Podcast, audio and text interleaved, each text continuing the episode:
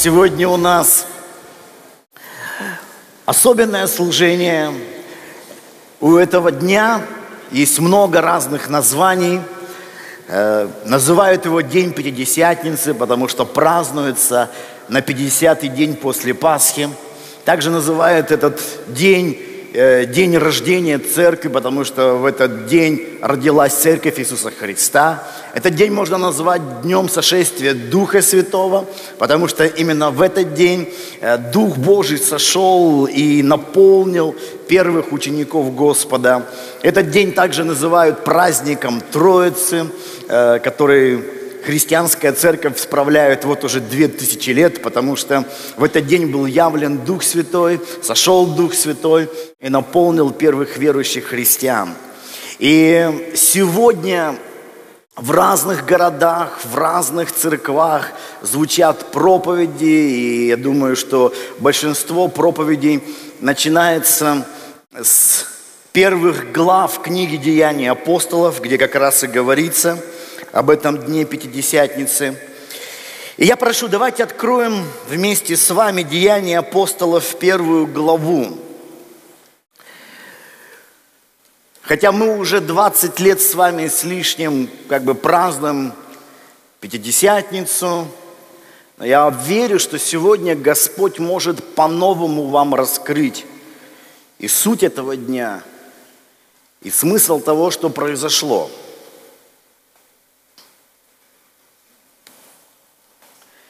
Деяния апостолов, первая глава.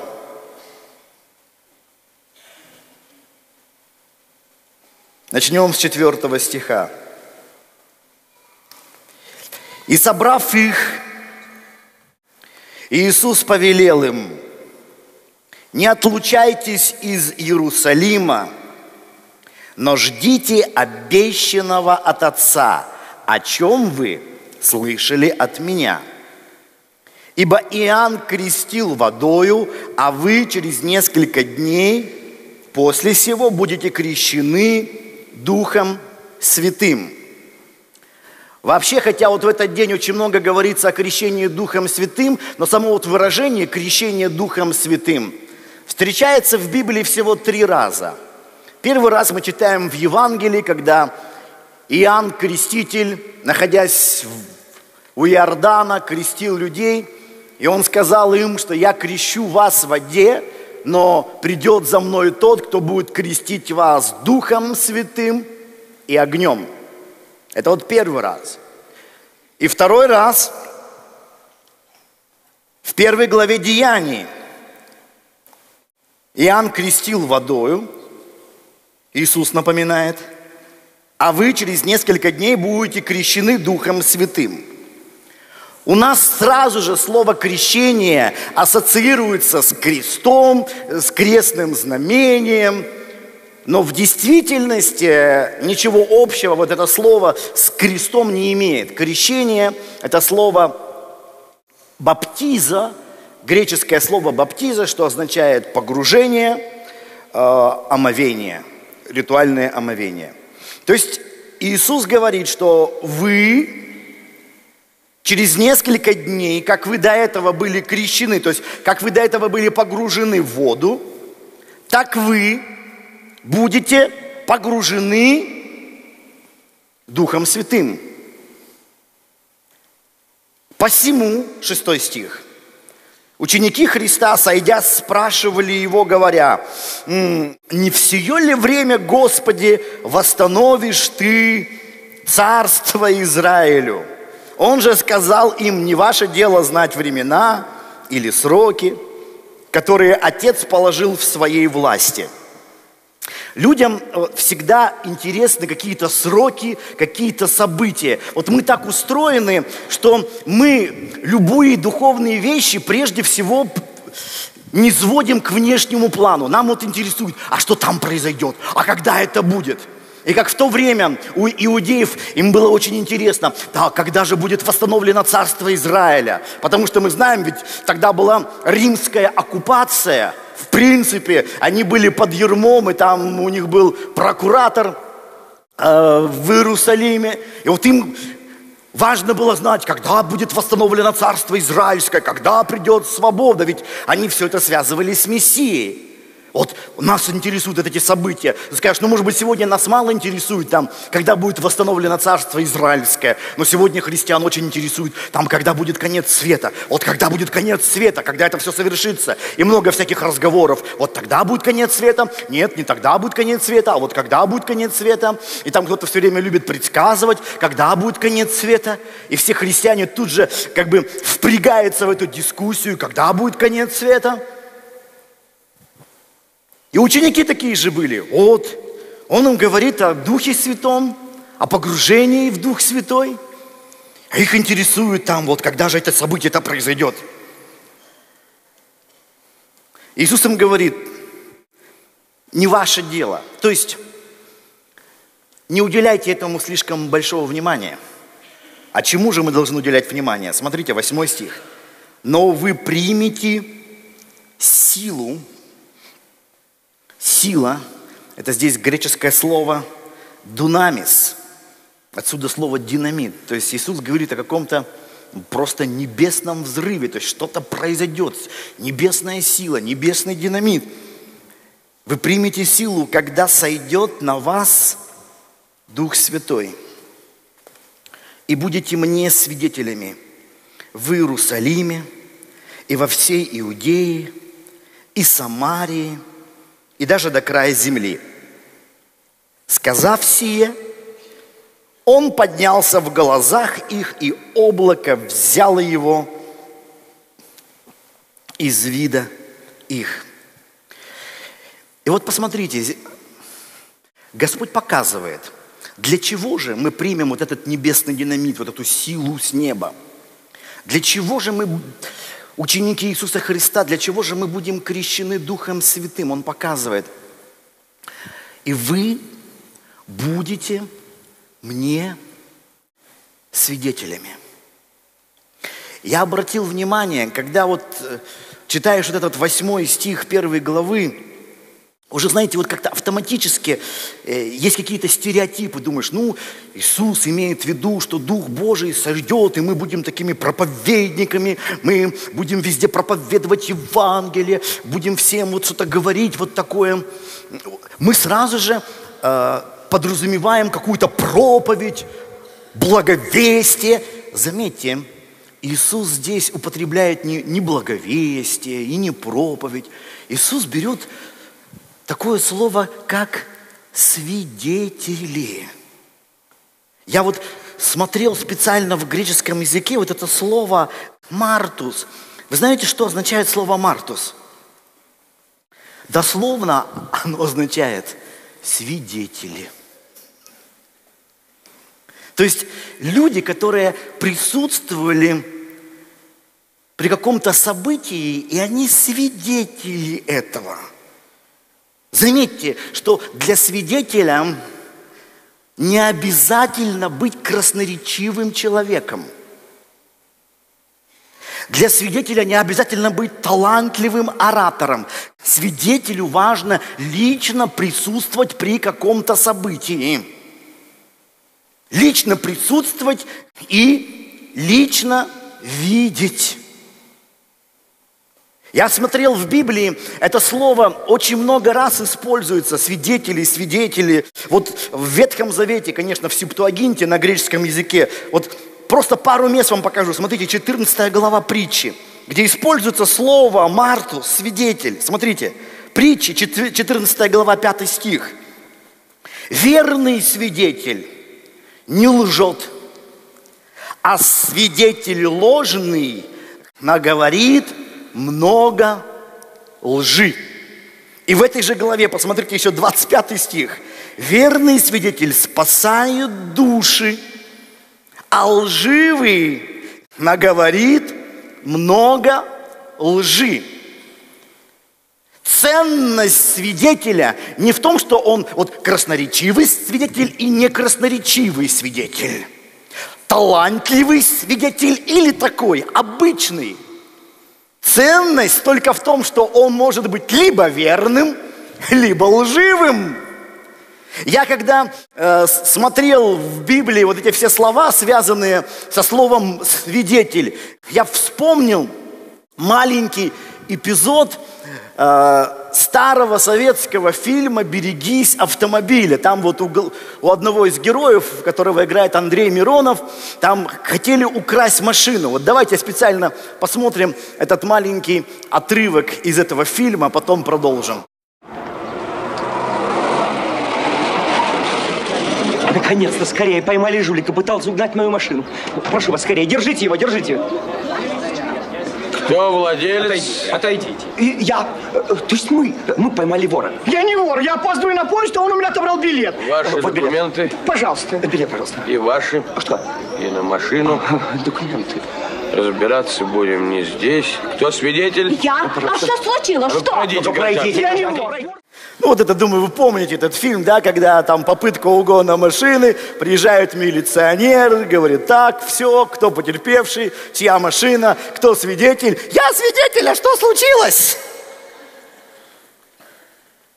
Мне часто вот эта именно картина напоминает верующих. Мы такие свидетели, только еще не в курсе, что случилось. У нас так много прям вот огня в груди, который мы называем Дух Святой. Ну, раньше называли комсомольский огонь, сейчас у нас Дух Святой, у нас все как бы слова другие, но часто суть-то одна и та же. И мы вот готовы для Иисуса Христа прям горы свернуть. И такое наворотим, такое наворотим. Вы знаете, вот если быть честными, если с вами быть честными, да, вот мы видим, что сегодня часто так называемые страны с историческими христианскими корнями, в той же самой Европе, да, Германия, родина реформации, Италия там, Рим, где апостолы еще были, Павел писал послание к римлянам, он к, екатеринбургцам ничего не написал, римлянам написал. Испания, Франция. Сегодня эти страны словно теряют свои христианские корни. И об этом много обсуждений, да? Что происходит?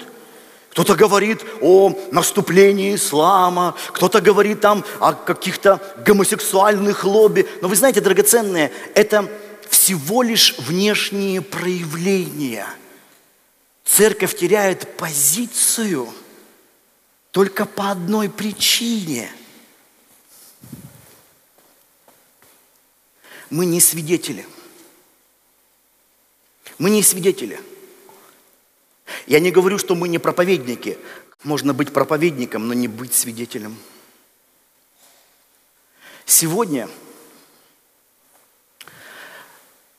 в разных церквах открывает Деяния апостола первую главу, Деяния апостола вторую главу, и звучат совершенно различные, часто противоречащие друг другу проповеди. Одни очень много говорят о том, что иные языки нужны, другие говорят, что время иных языков а, прошло, там третьи еще что-нибудь говорят. Много разных толкований, много разных мнений. И эти мнения очень часто просто-напросто противоречат, противоречат друг другу.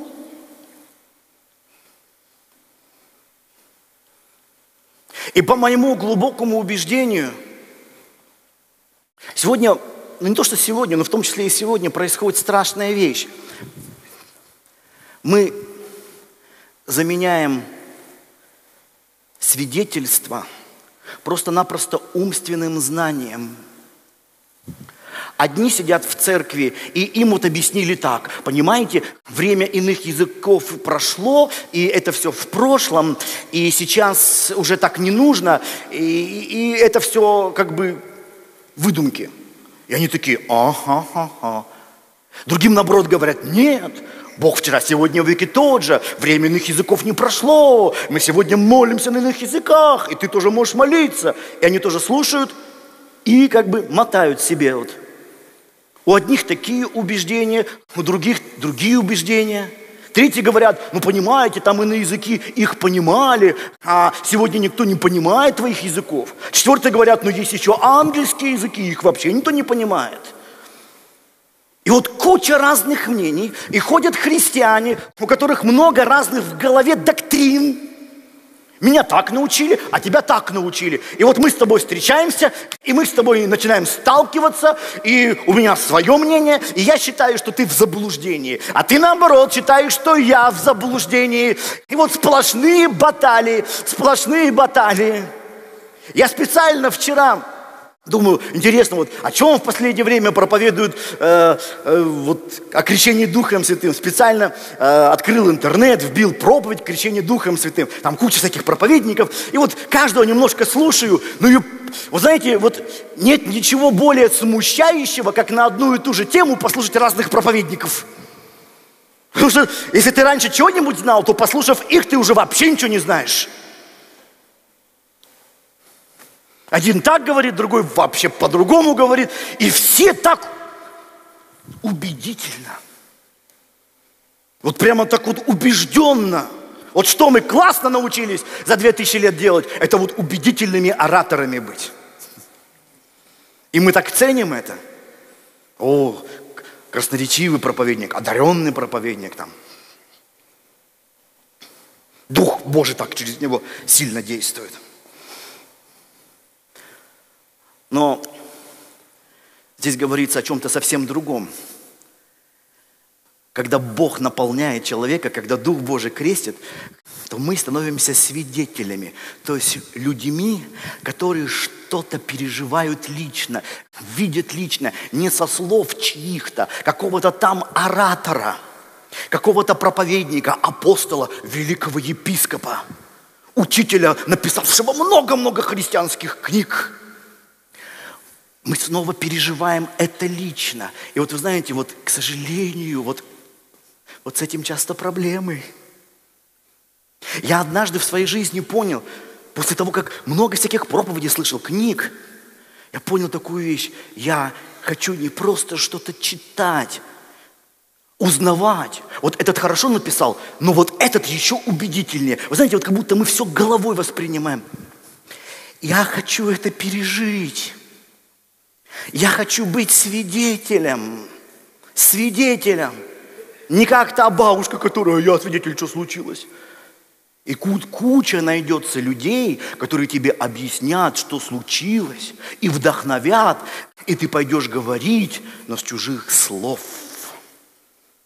Один там Лютера читал, другой Кальвина читал, этот его убедил так, а этот его так убедил, и вот они все. Неужели же Наше отличие только в том, что мы начитались разных книг, и вот в нашей церкви вот так принято, а в той церкви вот не так принято. Это что? Это Бог разделился? Или просто-напросто мы заменяем личное свидетельство на головное знание? И кто из нас более логичен и убедителен, тот получается и прав. Неужели так? Поэтому я, драгоценный, хочу посмотреть, о чем же говорил Иисус. Что же это за свидетельство такое? И заметьте, Иисус показал, что Он им говорит что-то не впервые. Он говорит, а, обещанное от Отца, что вы уже слышали от Меня. И если мы с вами открываем, вот посмотрите, Евангелие Иоанна, он здесь и много раз говорил о Духе Святом, об утешителе, да, я просто одно из мест открою. 14 глава, Евангелия Иоанна, 16 стих. «И я умолю Отца и даст вам, смотрите, другого утешителя, да пребудет с вами вовек, Духа истины, которого мир не может принять, потому что не видит его и не знает его. Принять это можно только если видишь и знаешь, а не просто тебе кто-то что-то кому-то рассказал. А вы знаете его, ибо он с вами пребывает и в вас будет. Не оставлю вас сиротами, приду к вам – вы отлично помните, что когда Иисус стал говорить о том, что приближается время, когда он будет распят и взят от мира, ученики почувствовали себя неуютно. Ну, вот как вот сироты, словно люди, у которых э, нету родителей. Как? Ты бросаешь нас здесь одних? Иисус говорит, нет, я не бросаю вас здесь одних. Я не бросаю вас здесь одних. Я не оставляю вас сиротами. Приду к вам еще немного, и мир уже не увидит меня, а, а вы увидите меня, ибо я живу, и вы будете жить. То есть смотрите, Иисус имел в виду, что не просто его свидетелями будут те люди, которые там две тысячи лет назад жили и с ним как-то пересекались, а нам только остается верить по рассказам других. Нет. Каждый верующий, даже спустя две тысячи лет, может быть личным свидетелем. А вы увидите меня, ибо я живу, и вы будете жить. В тот день узнаете вы, что я в Отце моем, и вы во мне, и я в вас. Кто имеет заповеди мои и соблюдает их, тот любит меня, а кто любит меня, тот возлюблен будет Отцом моим, и я возлюблю его, и явлюсь ему, ему сам. И вот здесь Иисус, когда Он говорит о Духе Святом, Он говорит, что придет вот этот день, придет этот день, и мы понимаем, что он имеет в виду этот день, день Пятидесятницы, да, связанный как с Духом Святым, с Утешителем, который придет. И вот я еще раз хочу подчеркнуть, смотрите, в тот день, 20 стих, в тот день узнаете вы, что я в Отце моем, и вы во мне, и я в вас. Этот день будет не просто днем каких-то внешних явлений. Этот день будет днем удивительного единения человека и Бога. Я во Христе, и Христос во мне. Вы знаете, единство можно достичь двумя путями. Первый путь, известный всем, это внешнее единство. Вот мы все едины – всех нарядить в одинаковые одежды, одинаковый фасон обуви, вот, ну, как типа в армии. Или вот из нашего прошлого, там, пионерские отряды, когда у нас у всех были там форма, такие были красные галстуки, и мы все были одинаковы внешне, да? Мы все, пионеры всей страны, делу Ленина верны. Вот, вот такие мы были. Э, сейчас, конечно, это выглядит смешно, я недавно смотрел выступление одного из лидеров коммунистов Зюганова, который говорил, что говорит, Ленин, он так и достиг того, того, что еще Иисус Христос проповедовал, Царство Божие на земле. Вот такие бы вещи нам, две, нам 80-е годы бы рассказывали, чего Ленин хочет достичь. Оказывается, цель Ленина была это исполнить заповеди Иисуса Христа. Мы тогда это не знали. Сейчас много всякого смешного происходит. Но, но вот тогда вот это было, мы все были в одинаковых галстуках, и вот такие «будь готов, всегда готов», и, и у нас какие-то были, помните, речевки, и песни были всевозможные. И казалось бы, мы все едины. Но я думаю, вы помните, насколько все это было формально. Я не знаю, как вы, но я во время всех этих комсомольских собраний, пионерских слетов думал только об одном, как бы быстрее удрать отсюда. Потому что это все было формально. И э, там это, когда там говорили какие-то реч, речевки, мы стояли с ребятами, и эти речевки как-то искажали там про всяких пионеров-героев, и, и, и смеялись там. там говорят, так, кто там смеется, кто смеется? Мы такие.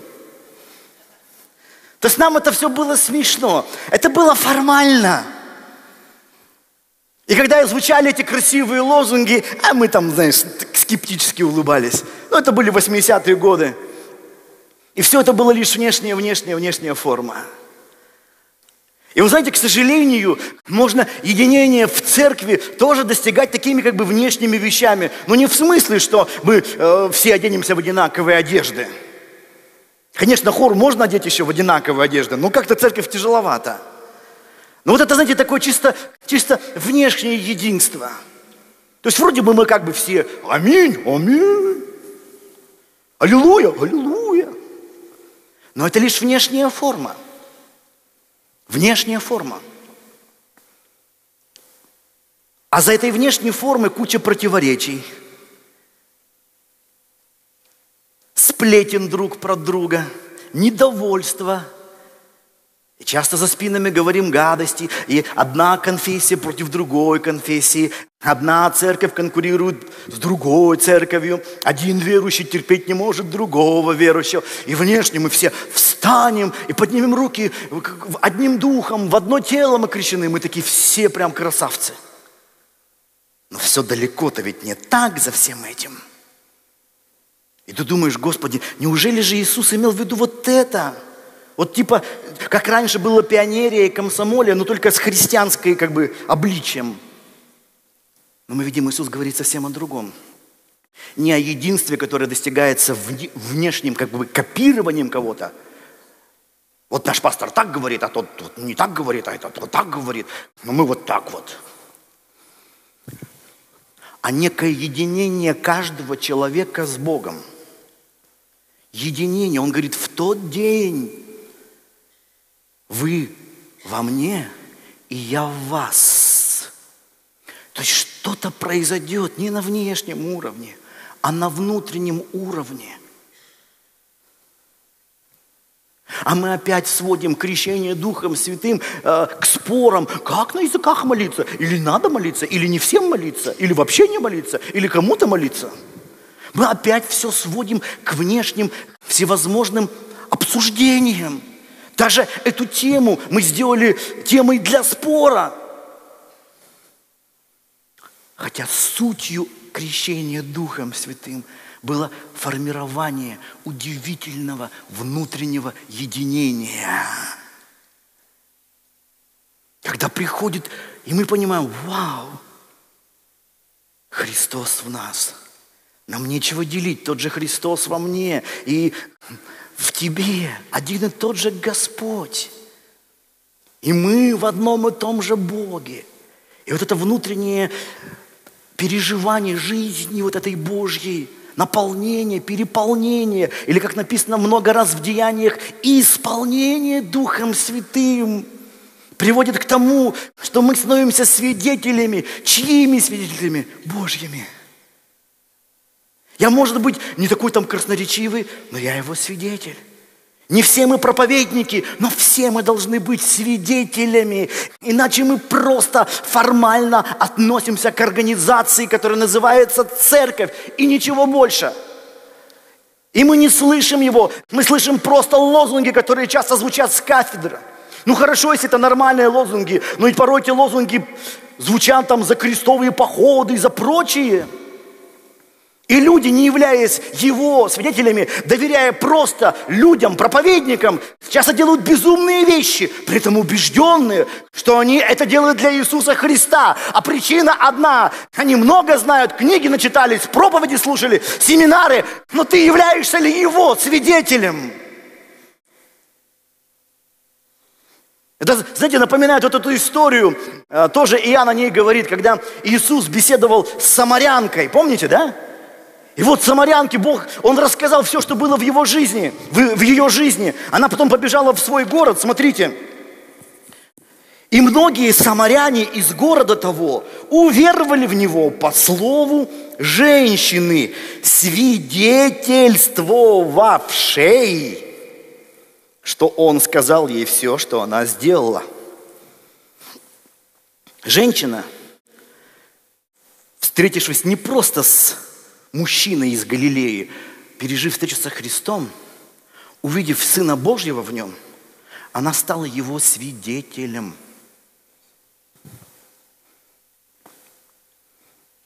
И потому, когда пришли к нему самаряне, то просили его побыть у них. И он пробыл там два дня – и еще больше число уверовали по его слову. А женщине той говорили, уже не по твоим речам веруем, ибо сами слышали и узнали, что Он истинно Спаситель мира, Христос. Вот, вот понимаете, вот задача пастора, это не все время, как думают, вот мы приходим, а пастор нас так вдохновит, хорошее скажет, да ты молодец, да Бог тебя любит, Фух, и пошел домой. И на неделю более-менее хватает. Цель пастора, это, знаете, как вот той женщины, для любого проповедника, это засвидетельствовать о том, что Бог сделал в жизни, о встрече с Господом. Но потом важно уже не по моему слову и не по слову какого-нибудь проповедника, а самим. Как вот здесь вот написано, да?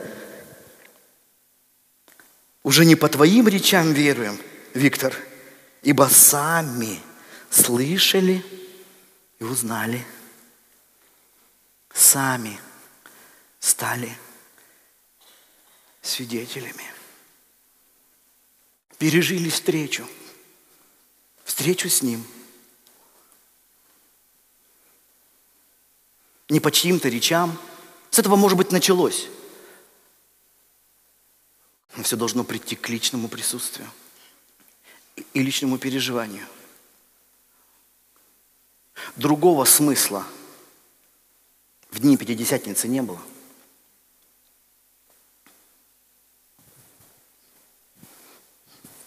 И третье место – где говорится крещение Духом Святым, это смотрите. Апостол Павел, 1 Коринфянам, 12 глава. 1 Коринфянам, 12 глава, 12 стих. Ибо как одно, ибо как тело одно, но имеет многие члены, и все члены одного тела, хотя их и много – составляют одно тело, так и Христос. Ибо все мы, смотрите, одним духом крестились в одно тело. Иудеи или елены, рабы или свободные, все напоены одним духом. Тело же не из одного члена – но из многих. Если нога скажет, я не принадлежу к телу, потому что я не рука, то неужели она потому не принадлежит к телу? И если ухо скажет, я не принадлежу к телу, потому что я не глаз, то неужели оно потому не принадлежит к телу? Если все тело глаз, то где слух? Если все слух, то где обоняние? Но Бог расположил члены каждый в составе тела, как ему было угодно. И если бы все были один член, то где было бы тело? Но теперь членов много, а тело одно. Не может глаз сказать руке, ты мне не надобна. Или также голова ногам. Вы мне не нужны. И вот здесь, смотрите, апостол Павел показывает, что производит Господь, вот что производит настоящее, не мнимое, религиозное, надуманное, придуманное, Настоящее крещение Духом Святым, оно производит единение в одном теле. Все мы крещены одним Духом в одно тело. Это приводит к единству. Ты вдруг понимаешь, да, мы такие разные. И чем больше в нас проявляется эгоизм, тем дальше мы друг от друга – чем больше в нас эгоизм, тем сильнее мы настаиваем и делаем акцент на личной индивидуальности. Я вот такой индивидуальный, вот не как он и не как он. Когда же приходит крещение Духом Святым, ты словно растворяешься вот в этом единстве. Вот твое «я», эго, плоть, оно словно умирает, как мы говорили в прошлый четверг, и уже не я живу, живет во мне Христос. Ты словно соединяешься, сливаешься с братьями и сестрами в едином теле во Христе Иисусе. И вы знаете, к чему это приводит? К настоящему смирению. Ты смиряешься, Потому что, смотрите, ты, ты видишь, что наша ценность не, не от дара, который у нас есть, а от Духа, который нас наполняет. Эго же наоборот, все главные акценты ставят на, на дар. Вот я так могу, а ты так не можешь. Это вот как у детей. Вот один может залезть на дерево, а другой не, не, не может залезть на дерево. И он так вот, я могу, а ты не можешь. И уже вау. Акцент главный на даре. Или там на физкультуре. Я помню, что там вот кто-то мог, помните, мы по канату все лазили, да? У кого кто-то мог залезть, а, а кто-то кто не мог. Я, поскольку я спортом занимался, я даже мог на одних руках залезть. Так вот на одних руках так залезешь и посматриваешь так на всех. И думаешь, вообще, как, какой я, какой я крутой, какой я молодец. Но когда у нас все главные акценты на наших дарах, то у нас постоянно страх. А кто-нибудь вообще на одной руке залезет? И он будет круче меня? А я там такой великий музыкант, а вдруг я могу руку потерять? Или певец потерять голос? И как? Стану Стану как все? Или поэт, который писал, писал стихи и перестал писать? Помните эту историю с Никой Турбиной, которая с детства писала стихи? И вдруг, когда она стала девушкой, это как отрезала. Она не могла жить. Как это? Я поэтесса. Я там выступаю везде, на слетах поэтов, там Евтушенко меня везде возит. А, а сейчас как? Где это? Девочка вундеркинд. Не получается. И она не смогла жить.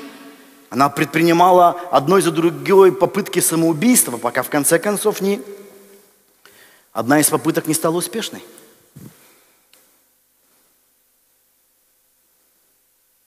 Когда на нашем, акцент на нашем даре, мы, мы полны страха. Есть время роста, есть время умоления. И ты думаешь, ой, как это время, когда моя такая красивая, гладкая кожа, она вдруг уже не такая гладкая. И морщины появляются. У кого-то деньги есть, и он ходит к врачу, и там тебе вот, вот так вот, вот так вот все. Что ты вот, нет морщин, нет, у меня морщин нет. Это же страшно. Ой, у меня не такая кожа, у меня морщины, а вдруг он полюбит другую? Найдет себе помоложе? Страшно. Потому что мы понимаем, что все эти внешние вещи, они все равно временные. Какой бы ты ни был ловкий, найдется кто-то будет ловчей. Какой бы ты ни был голосистый, найдется по голосисте. Какой бы ты ни была красавица, через несколько лет мисс будет другой. Все это проходит.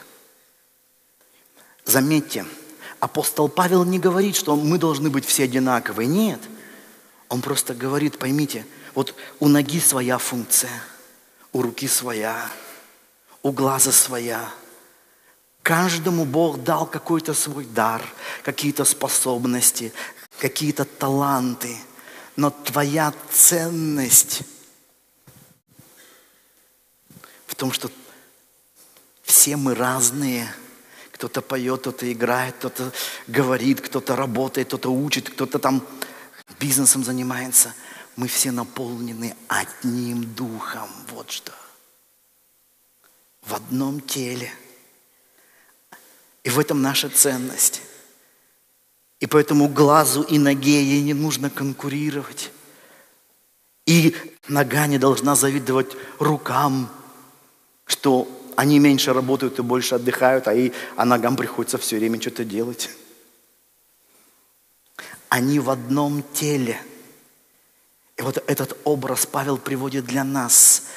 Крещены одним духом в одно тело. И когда мы исполняемся этим Духом Святым, Мы благодарим Бога, да, Бог, у меня есть свое место. Может быть, это место какого-нибудь мизинца. Может быть, я не глаз, не ухо. Но это мое место, и по существу я и глаз, мы все одно. Одно тело.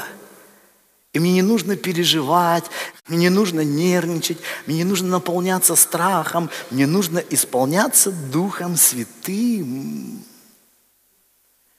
Когда Бог наполняет тебя, ты вдруг видишь, что у твоего брата, может быть, у вас там какие-то разные понятия теологические, но ты вдруг понимаешь, насколько это все несущественно. Но самое главное, мы в одном Боге, в нас один Христос. И это намного важнее, чем всевозможные мелочи. Когда мы исполняемся Духом Святым – мы понимаем, что самое ценное – это реально быть Его свидетелями. Видеть и слышать. Не просто с чьих-то слов или проповедей, а лично. Лично находиться в Его присутствии. Лично наполняться им. Его любовью и Его Духом – то есть крещение Духом Святым – это не какая-то тема о говорении или неговорении на языках. Это тема реального единения с Ним, реального общения, есть ли оно. Оно может быть у каждого из нас разным. Каждый член тела, он по-своему соединен с телом. Кто-то так, кто-то так, но все они едины. Точно так же и мы. У нас разные функции – у нас разные дары, у нас разные призвания. У нас один Господь. И Он желает и может каждого из нас наполнять собой с избытком. Это как палец, он так соединен, что он в теле, и тело в нем неразрывно связано – Ухо, оно в теле, и тело в нем. Неразрывная связь. Точно так же и мы в Боге. И Бог в нас. Наполняет нас, исполняет нас, переполняет нас. Вот почему крещение Духом Святым – это было не просто какое-то событие.